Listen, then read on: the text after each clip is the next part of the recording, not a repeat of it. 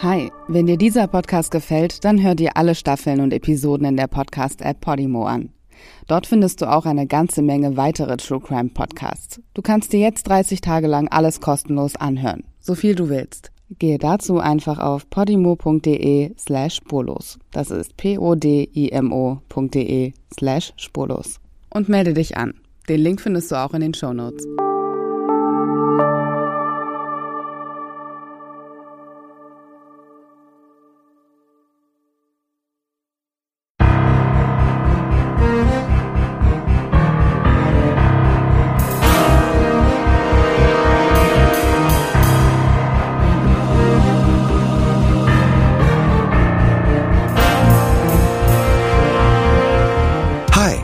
Stefan Pergola hier. Ich begrüße euch zu einer neuen Folge Spurlos vermisst von Podimo. Der Fall Ingeborg Bartz.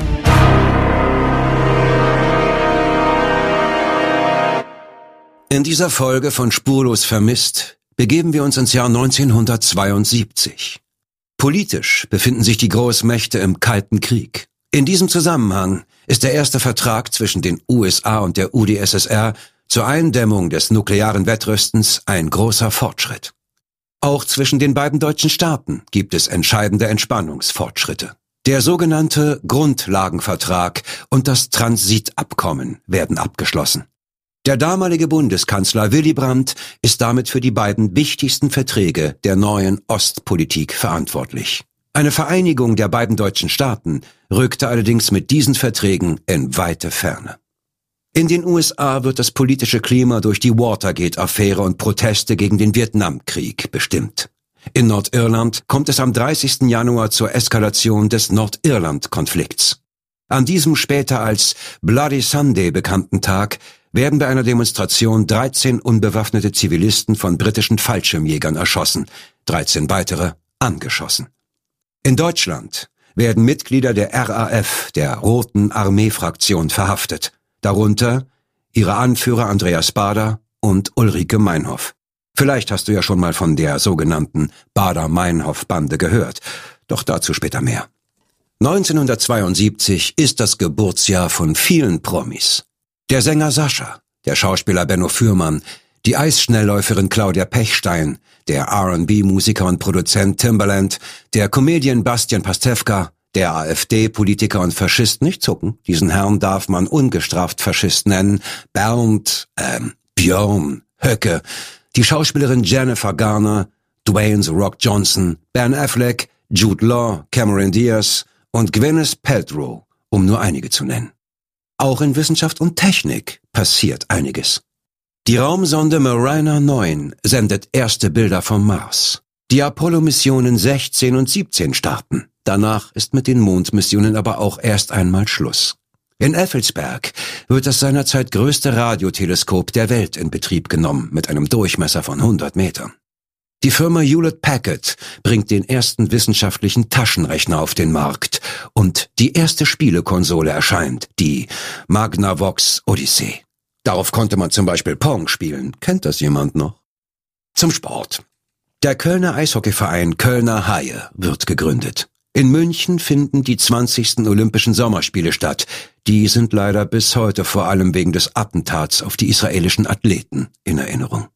Die deutsche Nationalelf gewinnt die Fußball-EM in Belgien und Schalke 04 gewinnt den DFB-Pokal. Das waren noch Zeiten. Und kulturell? Die Wings, die Band um Paul McCartney, spielen ihr allererstes Konzert. Im deutschen Fernsehen läuft nicht nur die erste Show vom Musikladen, sondern auch die erste Folge von Star Trek, Raumschiff Enterprise. Kennst du noch Kirk und Spock? Faszinierend. Vicky Leandros gewinnt den ESC für Luxemburg. In Schweden nehmen aber ihre erste Single auf. In Ostberlin wird die Band City gegründet. Auch die US-amerikanischen Hardrocker Van Halen gründen sich 1972. Dagegen lösen sich Creedence Clearwater Revival, kurz CCR, nach nur fünf Jahren wieder auf. Und? Bist du jetzt ein wenig eingestimmt auf das Jahr 1972? Dann würde ich sagen, legen wir los mit dieser Folge von Spurlos vermisst.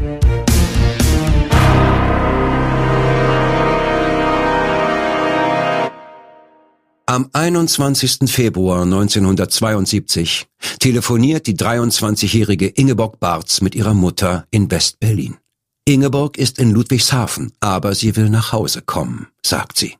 Ihre Mutter bietet ihr sofort Geld für die Fahrt nach Berlin an, doch Ingeborg lehnt ab. So einfach ginge das leider nicht. Und es werde wohl auch noch etwas Zeit in Anspruch nehmen, bis sie zurück ins Elternhaus kommen kann. Denn Ingeborg Barz lebt augenblicklich im illegalen Untergrund. Seit etwa drei Monaten gehört sie zu den Aktivisten der Roten Armee-Fraktion um Andreas Bader, Gudrun Enslin und Ulrike Meinhoff.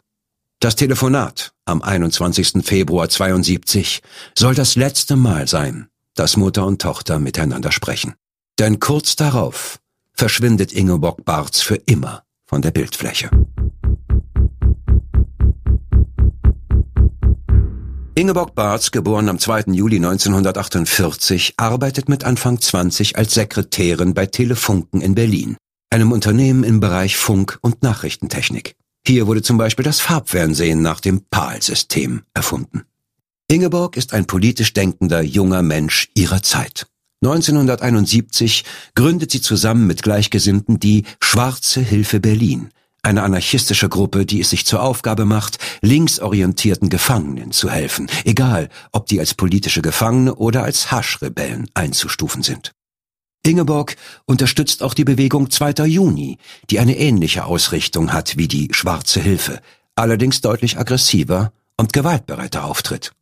Die Bewegung 2. Juni ist nach dem Todesdatum des ermordeten Demonstranten Benno Ohnesorg benannt und gilt als linksextremistische, terroristische Vereinigung. Im Umfeld dieser beiden linkspolitischen Gruppierungen lernt Ingeborg Barths Frauen wie Inge Fied oder Verena Becker kennen. Und die wiederum kennen Gudrun Enslin. Gudrun Enslin, eine Frau, deren Namen und Gesicht schon bald die ganze Bundesrepublik kennen wird, denn ihr Konterfei hängt in jeder Polizeistation, in jedem Postamt, an jeder zweiten Litfaßsäule. Nein, nicht als Bravo-Starschnitt, sondern in Form von polizeilichen Fahndungsplakaten. Neben Andreas Bader und Ulrike Meinhoff gehört Gudrun Enslin zum harten Kern der RAF, der Roten Armee-Fraktion. Und ab Herbst 1971 gehört auch Ingeborg Barz zu den Frauen der RAF.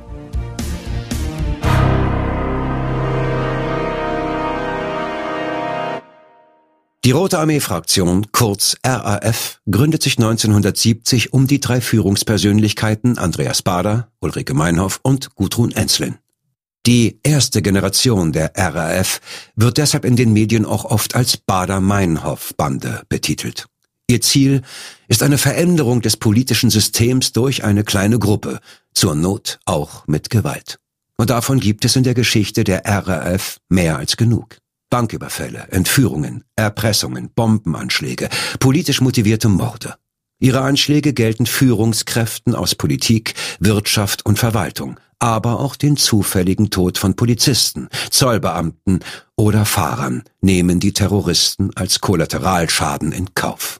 In 22 Jahren wird die RAF 33 Personen ermorden. Den Höhepunkt des Terrors stellt der sogenannte Deutsche Herbst im Jahr 1977 dar.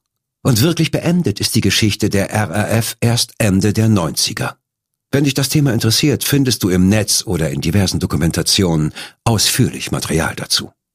Im Herbst 1971, ein gutes Jahr nach Gründung der RAF, ist es Gudrun Enslin höchstpersönlich, die die 23-jährige Ingeborg Barz und ihren Freund Wolfgang Grundmann für die terroristische Vereinigung rekrutiert. Doch im Gegensatz zu Enslin ist Ingeborg Barth nie mehr als eine kleine Randfigur der RAF. Ingeborgs Aufgaben in der RAF sind in erster Linie organisatorischer Art. Sie ist dafür zuständig, regelmäßig gefälschte Papiere und Pässe zu beschaffen. Oft sind das echte Pässe von Sympathisanten der RAF, die dann mit einem anderen Lichtbild ausgestattet werden. Aber Ingeborg Barth mietet auch mehrfach konspirative Wohnungen für die Terroristen der RAF an. Selbstverständlich unter falschem Namen. Anfang 1972 zum Beispiel in Hamburg. Sie gibt sich beim Vermieter als Fotografin aus und nennt sich Angelika von Hassow. Eine gute Tarnung, denn die Wohnung dient als Fälscherwerkstatt, was sich durch eine professionelle Fotoausrüstung mit Dunkelkammer und Labor perfekt kaschieren lässt. Fast zur selben Zeit mietet Ingeborg Barz eine weitere Wohnung für die RAF an. Dieses Mal in Ludwigshafen. Ihr Deckname auf dem Mietvertrag lautet Petra Rötzel. In dieser Wohnung soll einer der zahlreichen Banküberfälle der Terrorgruppe vorbereitet werden. Denn der Kampf gegen das System kostet Geld. Und das Leben im Untergrund will auch finanziert sein. Die RAF besteht in dieser Zeit aus einer Gruppe von circa 20 Leuten. Der Banküberfall, der in dieser Wohnung in Ludwigshafen geplant und vorbereitet wird, findet am 21. Februar 1972 statt. Die Beute wird 285.000 D-Mark betragen. Und Ingeborg ist nicht nur im Hintergrund beteiligt wie bisher. Wahrscheinlich ist sie bei diesem Überfall tatsächlich selbst dabei, auch wenn das bis heute nicht bewiesen werden konnte. Doch vorher ruft Ingeborg Barz ein letztes Mal ihre Mutter an und verschwindet nach diesem 21. Februar spurlos.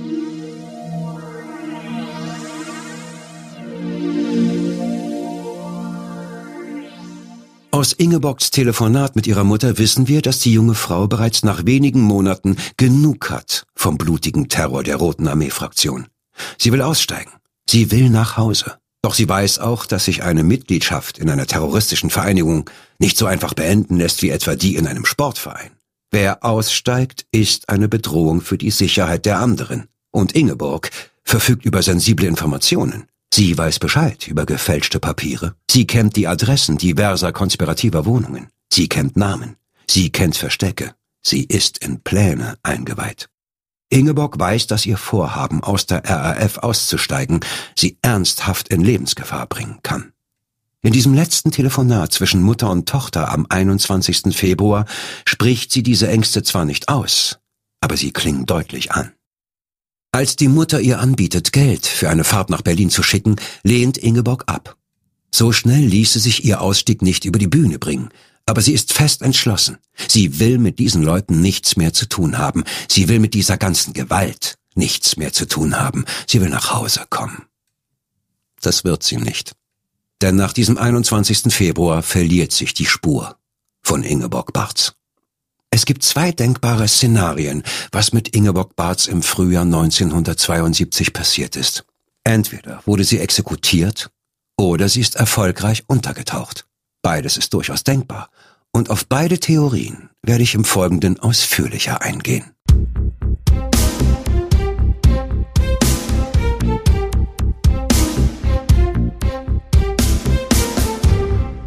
Der Grund für das Verschwinden von Ingeborg Barth könnte sein, dass sie als Verräterin von den eigenen Leuten liquidiert wurde. Sie wird schon länger von ihnen verdächtigt, als Spitzel für den Verfassungsschutz zu agieren. Ina Siebmann, die zusammen mit Ingeborg in der Bewegung 2. Juni aktiv ist, spricht diesen Verdacht offen aus. Ich habe ja bereits erwähnt, dass Ingeborg für das Beschaffen und Anmieten von konspirativen Wohnungen zuständig ist. Und bereits im Herbst 1970 hatte zweimal ein bis heute unbekannter Anrufer der Polizei die genauen Adressen von zwei Wohnungen der RAF verraten. Was zur Folge hat, dass fünf Mitglieder verhaftet werden. Die RAF-Kader sind sich sicher, sie haben einen Maulwurf in den eigenen Reihen. Ist es Ingeborg? Beweisen können ihr die Genossen nichts, aber sie weiß Bescheid über die Wohnungen. Sie hat also genau die Informationen, um einen solchen Anruf bei der Polizei zu machen. Und sie ist noch nicht lange dabei. Das Misstrauen ist da.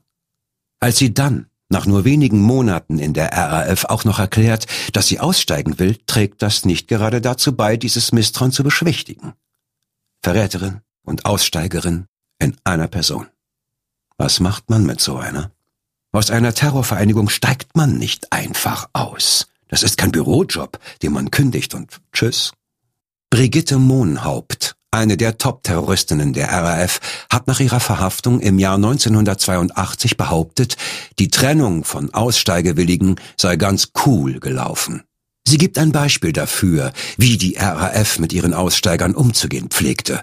Eine Abtrünnige habe einen Eimer Teer über die Fresse gekriegt und ein Schild um den Hals. Aber ist tatsächlich ein Eimer Teer in die Fresse das Schlimmste, was Ingeborg Barz befürchten muss? Längst hat sie das Vertrauen der Gruppe verspielt. Sie gilt als möglicher Spion des Verfassungsschutzes, also des Feindes. Ein schlimmerer Vorwurf ist kaum denkbar. Und eine gewaltbereite Guerilla-Armee, die sich den bewaffneten Kampf auf die Fahnen geschrieben hat, die droht da einfach nur mit dem Zeigefinger und sagt du, du, du? Mach das nicht nochmal? Naja, also ich weiß nicht. Viel wahrscheinlicher klingt da, was Gerhard Müller, ein anderes RAF-Mitglied, 1975 nach seiner Verhaftung über den Ausstieg von Ingeborg Barz drei Jahre zuvor zu Protokoll gibt. Seine Version lautet folgendermaßen. Ingeborg verkündet Anfang 1972, dass sie aussteigen will. Die Angelegenheit wird zur Chefsache erklärt und Ingeborg soll mit Ulrike Meinhoff reden. Der harte Kern der RAF plant dieses Treffen minutiös. Landkarten werden so lange studiert, bis man ein geeignetes Geländestück ausgemacht hat. Schließlich fällt die Wahl auf ein Waldstück am linken Rheinufer südlich von Gernsheim in Südhessen. Zwei Mitglieder werden hingeschickt, um sich vor Ort umzusehen und den ganz genauen Treffpunkt festzulegen. Und um eine Grube auszuheben. Denn zu diesem Zeitpunkt ist bereits für alle klar, dass dort mehr als ein Gesprächstermin stattfinden wird. Für alle außer Ingeborg Barz natürlich. Als Ingeborg Ende Februar 1972 am vereinbarten Treffpunkt ankommt, erwartet sie dort nämlich keineswegs Ulrike Meinhof, der intellektuelle Kopf der RAF. Stattdessen steht die junge Frau ihrem Exekutionskommando gegenüber, dem Macho-Alpha-Tier der Roten Armee-Fraktion, Andreas Bader, begleitet von Holger Mainz und Jan Karl Raspe. Der harte Kern kümmert sich also höchst persönlich um diese Aussteigerin. Oh, viele Worte werden nicht mehr gefallen sein. Bader schießt Ingeborg Barz in den Kopf. Seine Begleiter entkleiden die Tote und verscharren ihre Leiche in der vorbereiteten Grube. Ihre Klamotten stopfen die Männer in eine Reisetasche, die dann in einer der konspirativen Wohnungen in Frankfurt landet. Ende der Geschichte. So jedenfalls schildert es Gerhard Müller 1975 gegenüber den Ermittlern. Allerdings sprechen mehrere Dinge gegen diese Theorie. Zum einen kann die Polizei im angegebenen Gelände keine Leiche entdecken, trotz gründlicher Suche mit Leichenspürhund und allem drum und dran. Zum anderen widersprechen dieser Hinrichtungsgeschichte gleich mehrere der RAF-Mitglieder, darunter Brigitte Mohnhaupt und Gudrun Enslin. Und letztere widerspricht ihrem ehemaligen Kampfgenossen Gerhard Müller nicht nur, sie betont auch ausdrücklich, sie könne sogar beweisen, dass Andreas Bader die Aussteigerin Ingeborg Barz nicht erschossen habe aber leider behält sie diesen Beweis für sich. Wir wissen daher nicht, warum sie so genau weiß, dass Ingeborg Barz nicht von Andreas Bader exekutiert wurde. Trotzdem erhält diese Theorie von der Exekution neue Nahrung. Denn ein Münchner Identifizierungsexperte des LKA glaubt, bereits seit zwei Jahren die passende Leiche zu Müllers Geschichte in der Gerichtsmedizin liegen zu haben. Am 15. Juli 1973, also knapp eineinhalb Jahre nach der angeblichen Hinrichtung von Ingeborg Barz, hatten Spaziergänger im Hohenkirchner Forst bei München eine Leiche gefunden. Sie ist völlig unbekleidet und unter Reisig und Laub verscharrt. Die fast skelettierte Frauenleiche lag vermutlich seit Mai 1972 im Wald. Lange kann der Fund keiner vermissten Person zugeordnet werden. Aber als Gerhard Müller 1975 mit seiner Version von Ingeborgs Tod rausrückt, glaubt der Münchner LKA-Beamte Moritz Furtmeier, der unbekannten Frauenleiche aus dem Wald bei München endlich einen Namen geben zu können. Ingeborg Barz. Er glaubt frappierende Übereinstimmungen zu sehen. Das Alter zum Todeszeitpunkt könnte bei beiden hinkommen. Die Körpergröße stimmt ebenfalls überein, genauso Haarfarbe und Körperbau. Und wenn man den Schädel der unbekannten Toten aus dem Forst mit Profilbildern von Ingeborg Barz vergleicht, gibt es wirklich überaus erstaunliche Übereinstimmungen, bis hin zu Messpunkten an der Nasenwurzel oder der Augenhöhle. Gut. Das Einzige, was einfach überhaupt nicht zu der Hinrichtungsgeschichte passen will, ist die Todesursache der Unbekannten. Von einem Einschussloch keine Spur. Dafür aber weist der fragliche Schädel eine zweieinhalb Zentimeter lange Verletzung der Schädeldecke auf, gepaart mit Blutspuren an der Kopfschwarte. Die Todesursache könnte eine Hirnblutung gewesen sein. Bestärkt wird der Münchner Identifizierungsexperte in seiner Annahme, die Leiche von Ingeborg Barz vor sich zu haben, durch die bayerische Abteilung des Staatsschutzes. Denn die nimmt an, dass sowohl Gudrun Enslin als auch Ingeborg Barz um den Mai 1972 im Raum München waren. In dieser Zeit verübte die RAF nämlich eine Serie von Bombenanschlägen in München. Und das ist auch der vermutliche Todeszeitpunkt der Unbekannten aus dem Forst. Wurde Ingeborg Barz bei dieser Anschlagsserie vielleicht tödlich verwundet und dann von den Genossen auf der Flucht im Forst verscharrt? In diesem Zusammenhang bekommt die Aussage von Gudrun Enslin, sie habe Beweise dafür, dass Barz nicht von Bader erschossen worden sei, eine neue Bedeutung. Wenn Gudrun Enslin dabei war, als Ingeborg Barths Leiche im Hohen Kirchner Forst bei München vergraben wurde, dann ist klar, dass sie die in Südhessen angesiedelte Exekutionsgeschichte mit Vehemenz bestreitet. Doch so schön und stimmig der Schädel der Unbekannten im Forst bei München auch zur vermissten Ingeborg Barths passen mag, die auf die RAF spezialisierten Zielfahnder beim BKA sind wenig beeindruckt. Es passe nichts ins Raster, sagen sie. Und der bayerische Kollege Furtmeier hat eh nicht den besten Ruf unter seinen Kollegen. Eigenmächtig sei er und nicht umsonst zwangsversetzt worden. Seine Erkenntnisse nimmt man lediglich als unbedeutende Privatmeinung zur Kenntnis. Sicher, ganz ausschließen wolle man diese Theorie nicht, aber beim BKA ist man sicher, dass es nicht die Barz ist, die in Bayern in der Gerichtsmedizin liegt. Heutzutage könnte die Frage sehr einfach durch eine DNA-Analyse geklärt werden. Doch die ist, meines Wissens, bis heute noch nicht durchgeführt worden. Aber Lass uns noch einmal zurückgehen zur angeblichen Hinrichtung von Ingeborg Barths durch Andreas Bader im Frühjahr 1972. Zusätzlich zur Annahme des BKA, dass die Barths noch im Mai quicklebendig in München Bomben zündete, gibt es weitere Indizien dafür, dass sie auch nach 1972 noch am Leben ist. Denn Ingeborg Barths wird angeblich mehrfach nach ihrem Verschwinden im Februar 1972 noch gesehen. Zum Jahreswechsel von 1973 auf 1974 soll sie in einem Hotel im nordirischen Belfast gesichtet worden sein. In dem Hotel finden die Ermittler ihre Fingerabdrücke. Auf einer angerissenen Schachtel Antibabypillen. Eine weitere Frau aus den Reihen der RAF namens Inga Hochstein will sich Anfang 1975 gleich zweimal mit Ingeborg in Hamburg getroffen haben, also drei Jahre nachdem diese spurlos verschwunden war. Beim ersten Treffen hätte sich die Barts nach Möglichkeiten erkundigt, im Ausland abzutauchen. Und beim zweiten Treffen, irgendwann Ende Januar 1975 in einem Lokal in der Wandsbecker Landstraße, braucht Ingeborg Barts dringend medizinische Hilfe. Sie scheint zu diesem Zeitpunkt schwer krank zu sein und sie benötigt ein ganz bestimmtes Medikament. Deshalb erkundigt sie sich bei der Kampfgefährtin nach einem vertrauenswürdigen Arzt, zu dem sie regelmäßig gehen kann, ohne befürchten zu müssen, dass beim nächsten Besuch die Polizei im Wartezimmer sitzt. Denn Ingeborg Barz lebt im Untergrund und steht nach wie vor auf den Fahndungslisten der Polizei. Um welche Art von Krankheit es sich handelt oder was für ein Medikament sie haben wollte, darüber schweigt sich die inhaftierte Inga Hochstein allerdings aus. Bis heute ist nirgendwo die Leiche von Ingeborg Barz aufgefunden worden. Was uns zu Theorie Nummer zwei bringt. Sie lebt. Die Frage ist jedoch, wo? Unter welchem Namen? Und mit wessen Hilfe?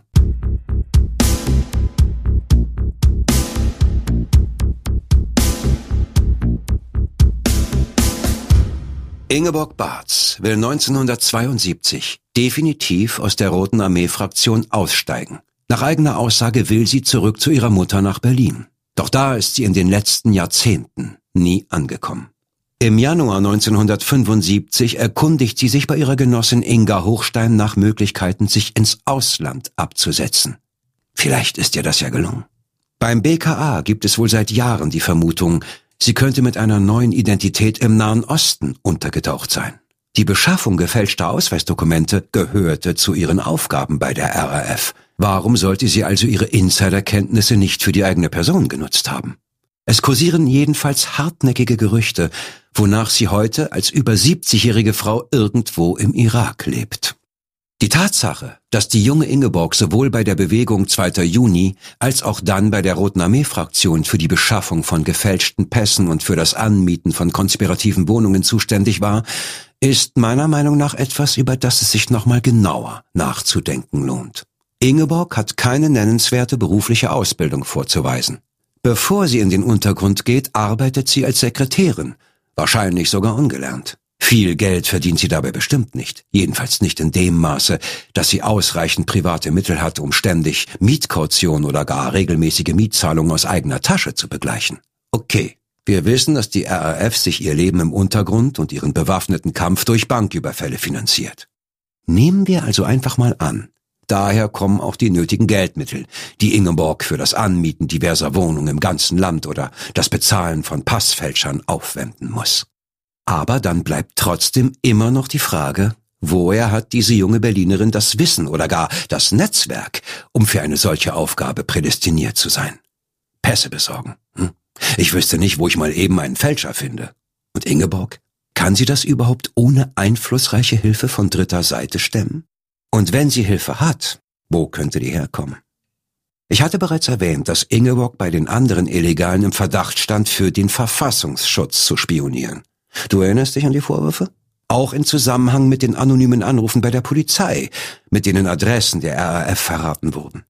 Vielleicht leistete ihr ja tatsächlich eine Organisation dieser Größenordnung Schützenhilfe, gerade auch bei der Beschaffung von falschen Papieren für die Genossen. Du darfst nicht vergessen, in welcher Zeit wir uns mit diesem Fall befinden. Wir sind im Jahr 1972, mitten im Kalten Krieg, in West-Berlin. Gleich nebenan agiert eine Organisation, die sehr wohl die Möglichkeiten hat, eine linksterroristische Gruppierung in der Bundesrepublik mehr oder weniger verdeckt zu protegieren.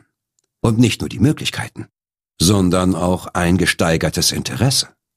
Ich rede vom Ministerium für Staatssicherheit der DDR, kurz MFS, besser bekannt als Stasi. Die Stasi hat von Anfang an großes Interesse an den Aktivitäten der RAF, dieser anti-imperialistischen Stadtguerilla.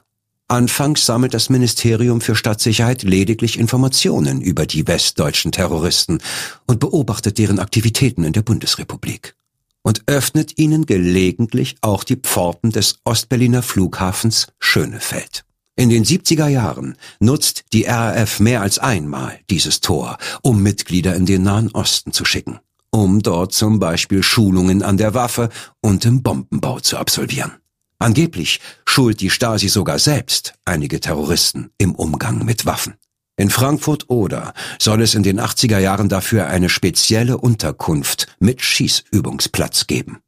Anfang der 80er Jahre kümmert sich die Stasi dann auch um die Aussteiger der RAF. Sie bekommen neue DDR-Identitäten, ein neues, unauffälliges Leben. Und sie werden von eigenen Offizieren der Stadtsicherheit geschult. Aber natürlich auch kontrolliert.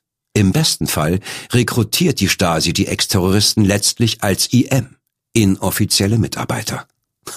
Eine echte Win-Win-Situation sozusagen.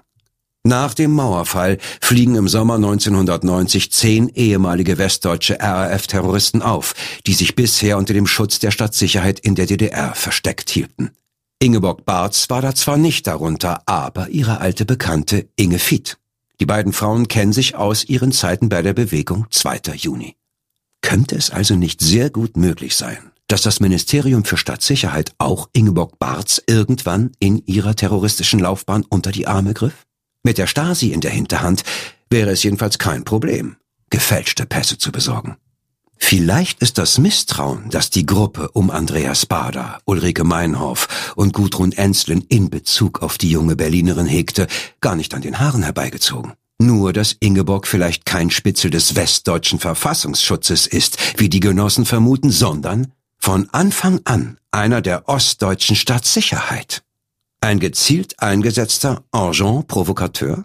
Dann wäre es auch sehr wohl vorstellbar, dass sich die Stasi 1972 um ihre Agentin kümmert, als diese bei der RAF aussteigen will. Vielleicht lebt Ingeborg Barz also tatsächlich noch. Nicht unbedingt in den neuen Bundesländern, aber irgendwo im antiimperialistischen Ausland, seit den 70er Jahren unter neuem Namen, mit einer von der Stasi gestrickten Legende, in irgendeinem unauffälligen Leben. Wenn sie noch lebt, dann ist Ingeborg Barz heute über 70 Jahre alt. Aber wir wissen es nicht. Das bleibt alles im Rahmen der Spekulation. Alles, was wir mit Sicherheit wissen, ist, dass die 23-jährige Ingeborg Barz im Februar 1972 ein letztes Mal mit ihrer Mutter telefonierte. Seitdem gilt sie als spurlos vermisst.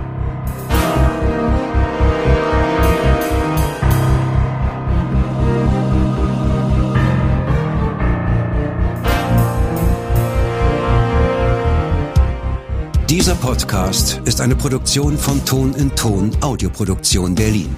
Im Auftrag von und exklusiv bei Podimo Deutschland.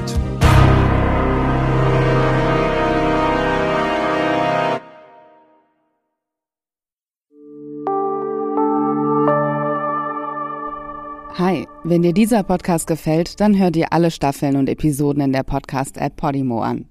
Dort findest du auch eine ganze Menge weitere True Crime Podcasts. Du kannst dir jetzt 30 Tage lang alles kostenlos anhören, so viel du willst. Gehe dazu einfach auf podimo.de slash spurlos. Das ist p-o-d-i-m-o.de slash spurlos. Und melde dich an. Den Link findest du auch in den Show Notes.